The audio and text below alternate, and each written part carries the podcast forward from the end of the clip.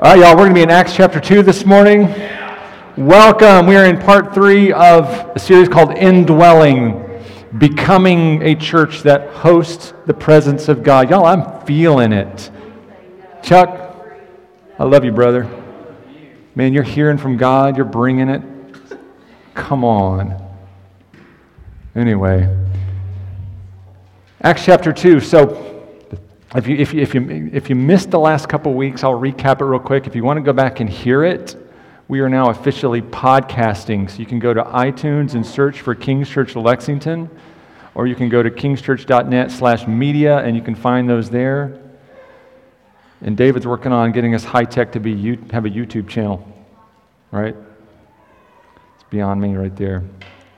So let me, let me recap real quick. We're in Acts chapter 2 this morning, becoming a church that hosts the Holy Spirit of God, host the presence of God. Read from last week. This is what we talked about. In Jesus, a new era of God's presence is introduced into the earth. Christ becomes the new temple, hosting the presence in a new way.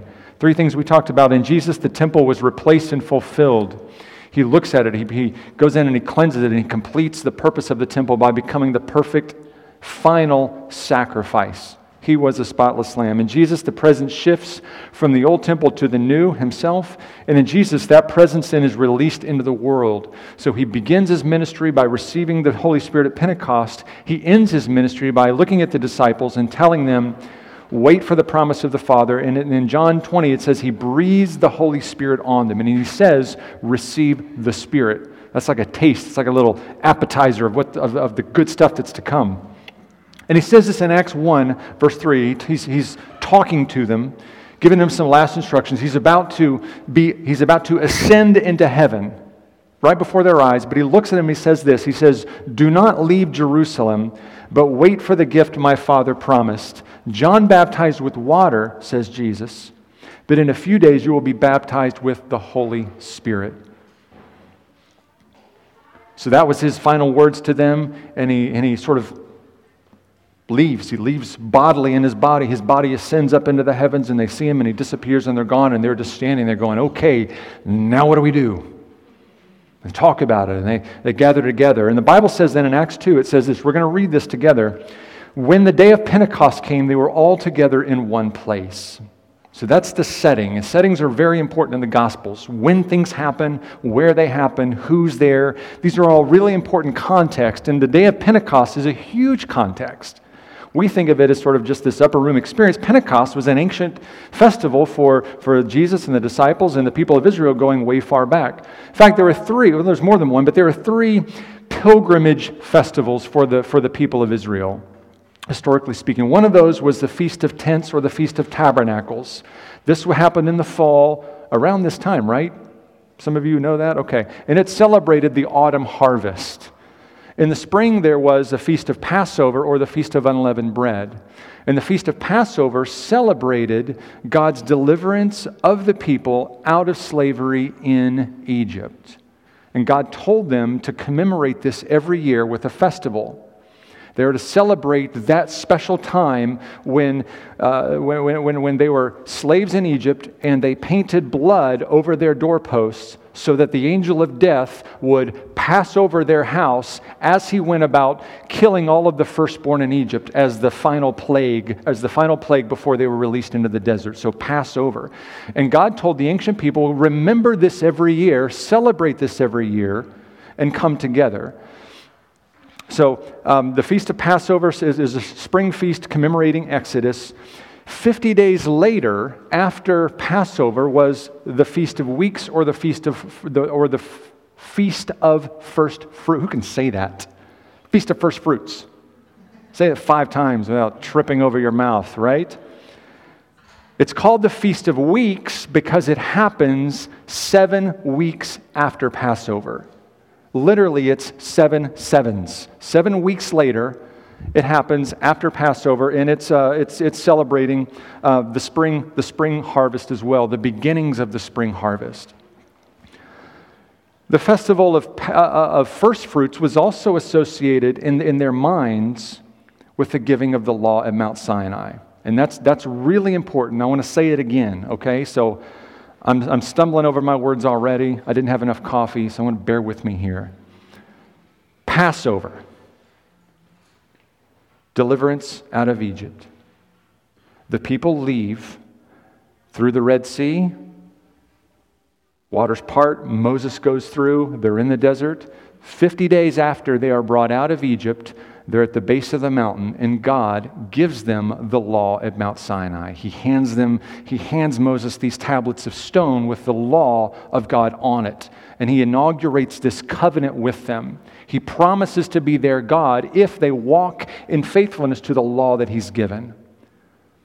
So, all through Israel's history, these two festivals were hugely important. They, they kind of had a double meaning. You know, so Passover is, it's, it's, it's wonderful. 50 days later, first fruits, we're going to celebrate not only the beginning of the harvest, in other words, um, the first of the, of, the, of the crops that are coming up, we're going to cut these down and bring them in as an offering to the Lord.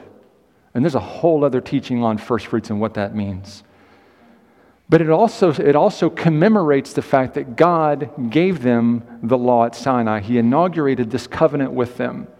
So Pentecost is sort of, you know, by the time of Jesus, all of this is wrapped up together into one big celebration. They're very aware of, of Passover and what that means. And we know that Jesus was crucified during Passover, and he became the Passover lamb, the final sacrifice uh, that atoned for the sin of the people. And now, 50 days after his death, the disciples are still in Jerusalem, and Jesus is lifted up from the heaven, and he says, Wait for the promise that my, uh, uh that my Father gave you.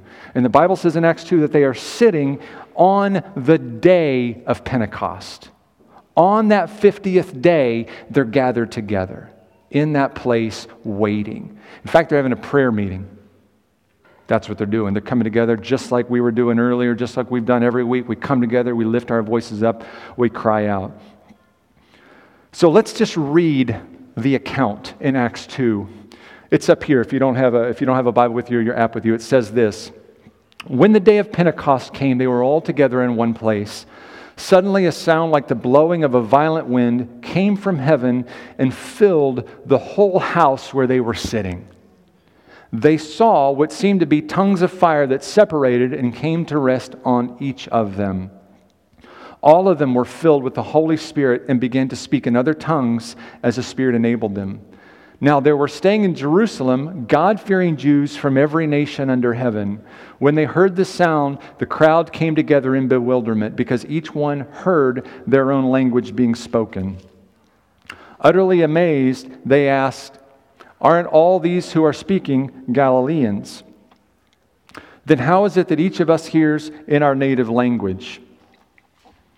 Parthians, Medes, and Elamites, residents of Mesopotamia, Judea and Cappadocia, Pontus and Asia, Phrygia and Pamphylia, Egypt, and the parts of Libya near Cyrene, visitors from Rome, both Jews and converts to Judaism, Cretans and Arabs, we hear them declaring the wonders of God in our own tongue. Amazed and perplexed, they asked one another, What does this mean? Some, however, made fun of them and said, They've had too much wine. All right, let's pray real quick. Holy Spirit, we pray for a great, greater understanding of the, the events that we just read about. Lord, we know this is history, this is reality. This uh, such a turning point in the life of your people, and we want to understand it more, and we want to live in this reality more today, tomorrow, and in the days to come. Make it so by your Spirit. Amen. What happened at Pentecost? I'm wondering this. Is it possible that this is a recreation a part two, a version 2.0 of what happened back in Exodus? I think it is. And here's why I say that. Number one, in Acts chapter 2, God is powerfully, visibly, supernaturally revealed. So, what did the first Pentecost look like? What did the first Pentecost look like? We can read about it. It's in Exodus 19. This is the first giving of the law. This is the first enact this is the enacting of the first covenant. The Lord said to Moses, "Go to the people and consecrate them today and tomorrow. Have them wash their clothes and be ready by the third day, because on that day the Lord will come down on Mount Sinai in the sight of all the people." That's big right there. That's a huge people have never seen God to this point. They don't know anything about him. God says, Get ready because on the third day, I'm coming down. Goes on to say this Put limits for the people around the mountain. Tell them, Be careful that you do not approach the mountain or touch the foot of it. Whoever touches the mountain is to be put to death. You can't even get near to where God is. You're going to fall over dead. Don't even come near it. Stand so far back. Don't even touch the ground that I'm inhabiting, or you will be struck dead. They are to be stoned or shot with arrows. Not a hand is to be laid on them.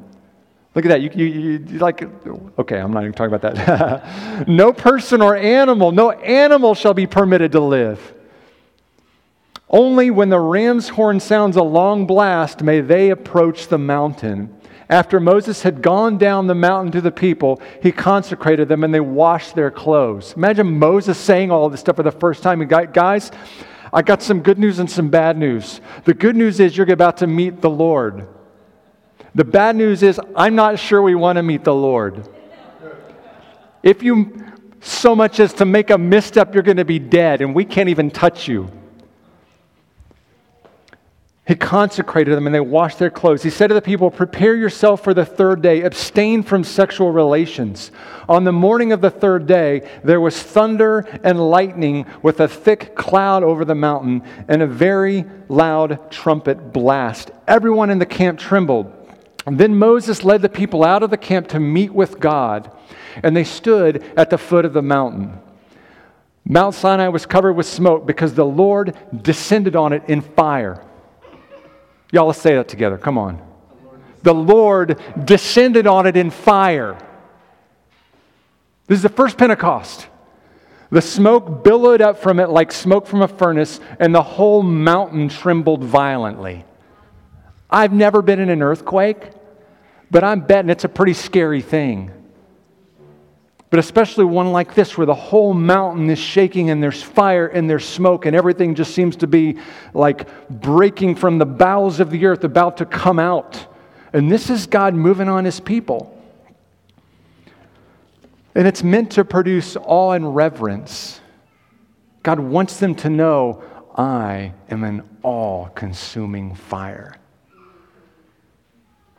You know, we, we don't pray that over our children very much, do we? I think about that. What do we pray over our kids? That God's a loving father, which is true. You know, God's a good shepherd, which is true. God is a creator, which is true. We don't, eh, we don't tend to tell our kids, by the way, kids, God's a consuming fire. We certainly don't pray it over them. Holy Spirit, let be a consuming fire in, in, in Lottie's life. Maybe we should. Maybe we should pray that over our kids. Be a, be a visible, powerful, supernatural God to them. And in Acts 2, the same thing is happening. They are reliving now their own Sinai experience. Fire comes down, the whole place is shaking, there's noise, God is supernaturally revealed. Here's the second thing that happens at Pentecost the ministry of Christ is validated. Validated means to assure of the truthfulness of a claim. And what are Jesus' claims? What did he claim to be or claim to do? Basically, he said, Look, I, I, if you want life, I'm the source of it. If you want access to the Father, it's through me. If you want the kingdom, I'm the only way. I'm the door. I'm the door. I'm the gate. I'm the source of life. I'm the vine. He made these claims all over the place. And at the end of his life, now his disciples are wondering okay, maybe the people are wondering is this Jesus just a lunatic? He said a whole lot of stuff. What's happening here? But all of a sudden, the Spirit shows up just like he promised. And the claims that he made begin to make sense. The Holy Spirit, talked about this last week, the Holy Spirit was all in Jesus' life. The Holy Spirit was there at his birth The Holy Spirit falls on him at his baptism. The Holy Spirit drives him into the desert, minister him. Everything that he's doing, he's doing in the power of the Holy Spirit. He's doing wonders and signs and miracles in the power of the Holy Spirit. He's giving prophetic words in the power of the Holy Spirit. And at the end of it, he breathes onto his disciples and he promises, by the way, guys, the Spirit is going to baptize you just like the Father promised. And in Acts 2, he shows up, and sure enough, Jesus, what Jesus said and did is now validated. And it's almost like he's the new Moses, right? What did Moses do? Moses is the one who brought them out of deliverance. Moses is the one who goes, to, uh, goes on behalf of the people to the, uh, to, to, uh, up to God, up to the mountain. He's the intercessor. Now, Jesus is the new intercessor. Jesus is the new Moses.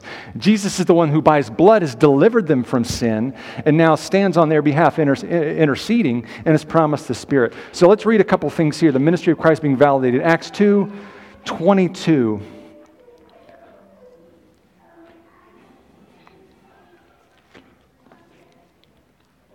After this, by the way, the people scatter out in, the, in that upper room. And everybody outside in Jerusalem, Jerusalem is wondering what's happened. And Peter stands up to give this address to explain what's happening, and he talks about it. And he says this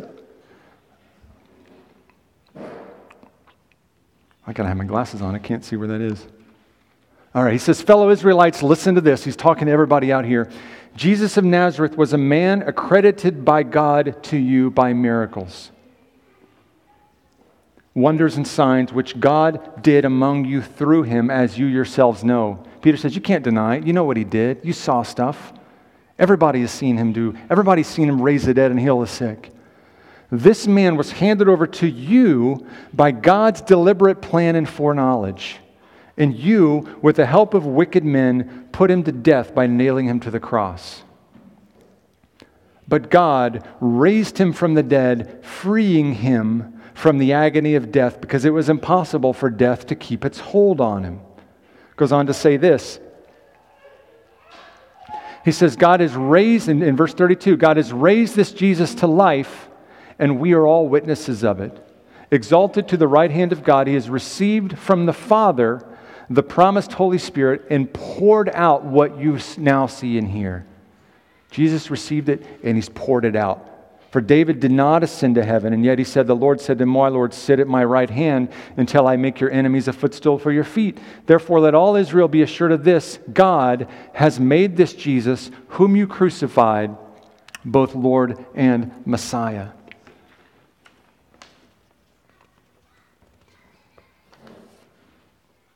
Y'all with me? Y'all awake? All right. Awfully quiet. Get some coffee going. The ministry of Christ is validated. Number three, the new covenant, and then because of that, the new covenant is given. This is, this is the new Pentecost, the new covenant. The old covenant was here, Moses are the tablets written on stone, carved in stone. And Moses brings them down and he reads them to the people all the thou shalt nots, thou shalt nots, all the things that they have to do to, to live up to God's expectations of them, all the things that they need to do to be a holy people. But this is the new covenant. At Pentecost, the law is given not on stone tablets, but it's carved into the human heart. This is, this is a deal, this is a game changer. You see, there are two parts of what God wants to do in the human heart. And Exodus is a good sort of snapshot of this. The goal of Exodus is not just deliverance. We mentioned this two weeks ago. It's not just coming out of slavery. What's the goal of Exodus? Promised land. Promised land. That's it. The people living as God's people with God in their midst. What's the goal of the cross? What's the goal? What's the purpose of the cross? Same idea. Not just forgiveness of our sins, but what? Presence. We're forgiven of our sins so that the Holy Spirit can now live inside this temple and God can be here with us. Look at Acts 2, verse 37 says this. He says, When the people heard this, they were cut to the heart and said to Peter and the other apostles, Brothers, what shall we do? Peter says, Repent and be baptized, every one of you, in the name of Jesus Christ for the forgiveness of your sins. That's the first part. That's the essential. That's the cleansing of the temple. But he goes on to say this, and you will receive the gift of the Holy Spirit. This promise is for you and your children and for all who are far off, for all whom the Lord our God will call. The goal of the cross is not just forgiveness, it's presence. And this is what that, this is what that new covenant does. It enables the Spirit to live inside of us. You know, and this is, these are, these are shifts that, are, that, that, that I, I think are happening more and more in churches is we're, we're recognizing that the full, the full story of the gospel is not just get forgiven of your sins. We're leaving half of it out. The other part is to be filled with the Holy Spirit, walk in the power of the Holy Spirit, be have the victorious Christian life. When I was like 14, I was in this organization called Civil Air Patrol. You know, I don't know if you've ever heard of it. I was like an Air Force wannabe. I wanted to be in the Air Force so bad when I was 14 or 15. So I joined Civil Air Patrol, and we got to do cool stuff. We got to wear like little mini Air Force uniforms, you know, and go on hiking things. And, but we also got to fly a lot. Um, and I remember one time that we got to fly in a glider, like a, like a tow behind legitimate glider. You know, the, the fuselage was maybe, you know, like wide enough for one person up here and one person back there, but the wings were like 15 feet on either side. This, this huge thing. And of course, the glider doesn't have what? Doesn't have an engine. No engine on this thing. All that's on the front of it is like a little eye hook where you hook on a tow rope and then that plane out there that has the engine pulls it up into the air. So we get to fly in this thing, right? Of course, I'm, I'm, I'm loving I'm like strapping and going, this is going to be so awesome, be so much fun. We're taking off, you know, and the little Cessna's up there begins to pull us off, and the wings on this glider are so long, they're like flapping like this all over the place. I'm getting a little bit nervous now, going, wait a minute. We don't have an engine on this. What's going to happen? Take off, fly, however many thousand feet up in the air. Um, and I, am feeling comfortable because I sort of still feel like the power of, you know, moving along. But all of a sudden they release the tow rope. And the little Cessna, whatever, goes veering off this way and disappears. And it is absolute silent. And I'm just looking around going, we are flying in a plane without an engine. you know? It's so much, it's so still, and you just feel like you're just on top of the world, you know? And eventually we kind of, you know, glider pilot, they know how to do this. They know how to land these things. You just sort of coast and just make this big old looping circles all the way down for the next 20 minutes and land the plane. You know, and I, years later, I'm still struck by that. We're meant to be up there but we have no power on our own to do that. We're meant to live at this level up here, but we have no power on our own to do that. We're meant to live victorious lives, as the old people in the church would say, but we have no power on our own to do this. We're not meant to be enslaved to sin all the time. We're not meant to walk around beaten and defeated all the time. We're meant to live in this new reality, in this new covenant, where all of a sudden the law of God is on our hearts and we all of a sudden find ourselves wanting to do the right thing.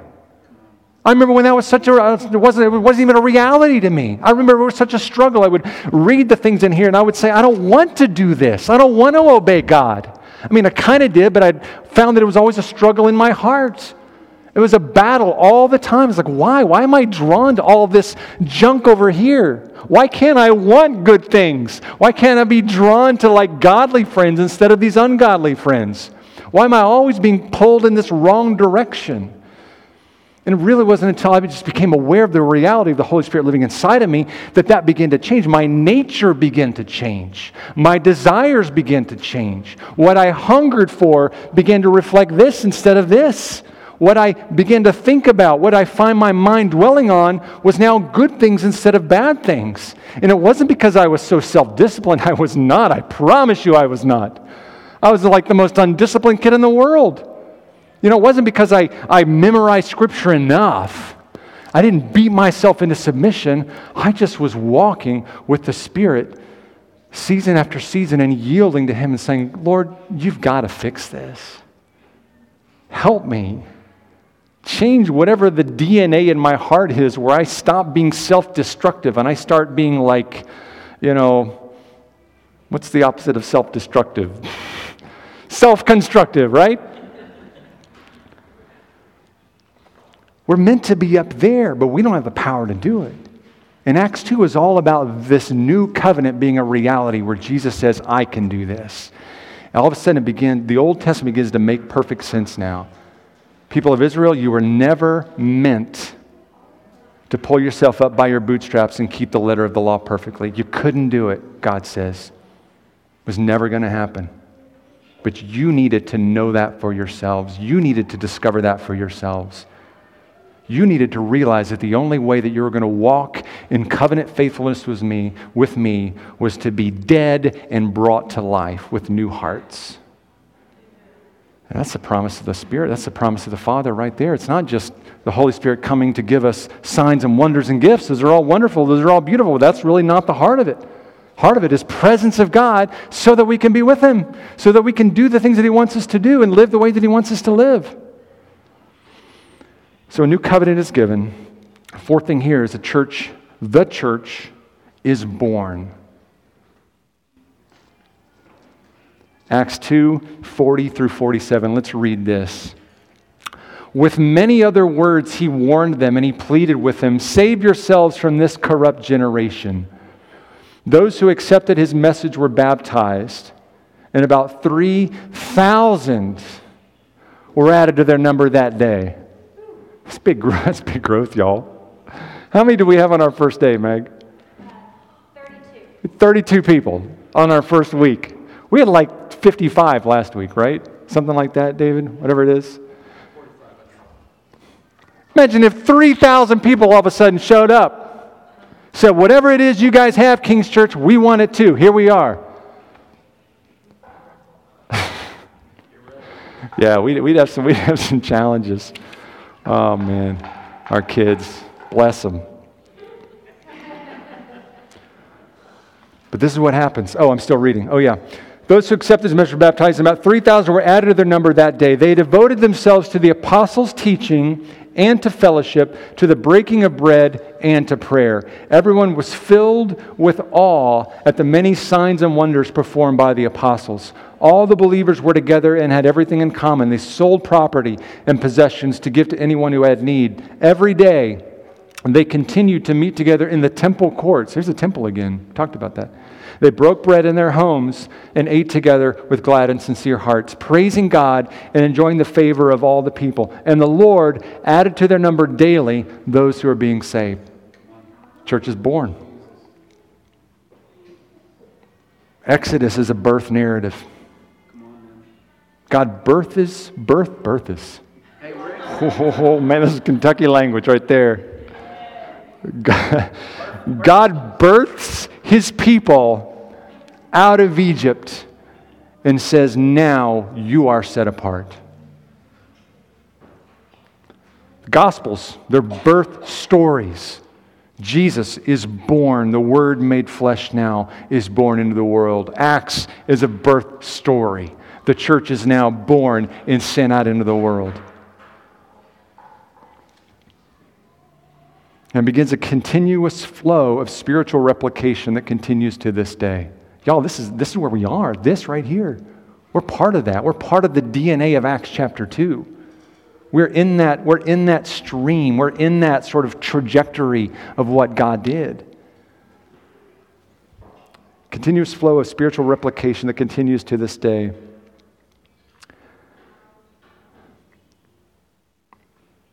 This got me thinking about the nature of the Holy Spirit in our church. It got me thinking about gas, petroleum gas, by the way, not bodily gas. I'm moving on. petroleum gas. Imagine if you had a 10 gallon container of gas, right? You can do several things with that.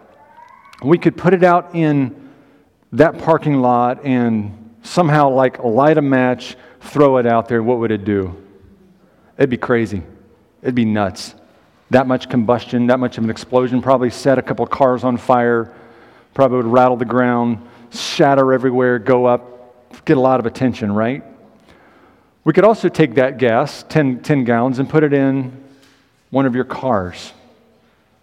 And we could use the mechanics of the internal combustion engine to harness that power, to use that power, not in a singular explosive kind of way, but to take that car and now transport a person hundreds of miles away. Powerful explosion or a slow, continuous burn, it's the same Holy Spirit. What we see here in Acts chapter 2 is a pretty explosive thing.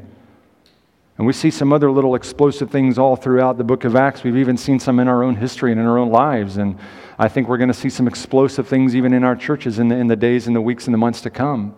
But there's also just the slow burn of the Holy Spirit that just walks with us. And this is what we're going to look at in the next two weeks. I'll, I'll, I'll tip you off as to what these are. Two ways that we as individuals host the presence. That's what we're going to move into. So this is about the church.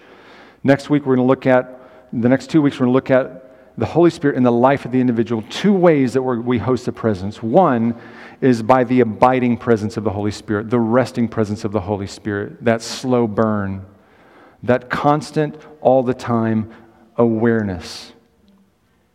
And then the following week, we're going to look at the manifest presence of the Holy Spirit, the times when He just catches on fire and blows up, and people see and people are aware of that. Both of those are realities. Both of those are kingdom realities in our churches and in it's, it's, it's going to be in your life. Hold on. Y'all, I'm excited about this. I'm excited about just being something new and something exciting. Think about our own children and them being born and just those early days, you know, and just watching them grow and looking at them and just knowing that they are meant for great things. Church, we're meant for great things. King's Church is meant for great kingdom exploits.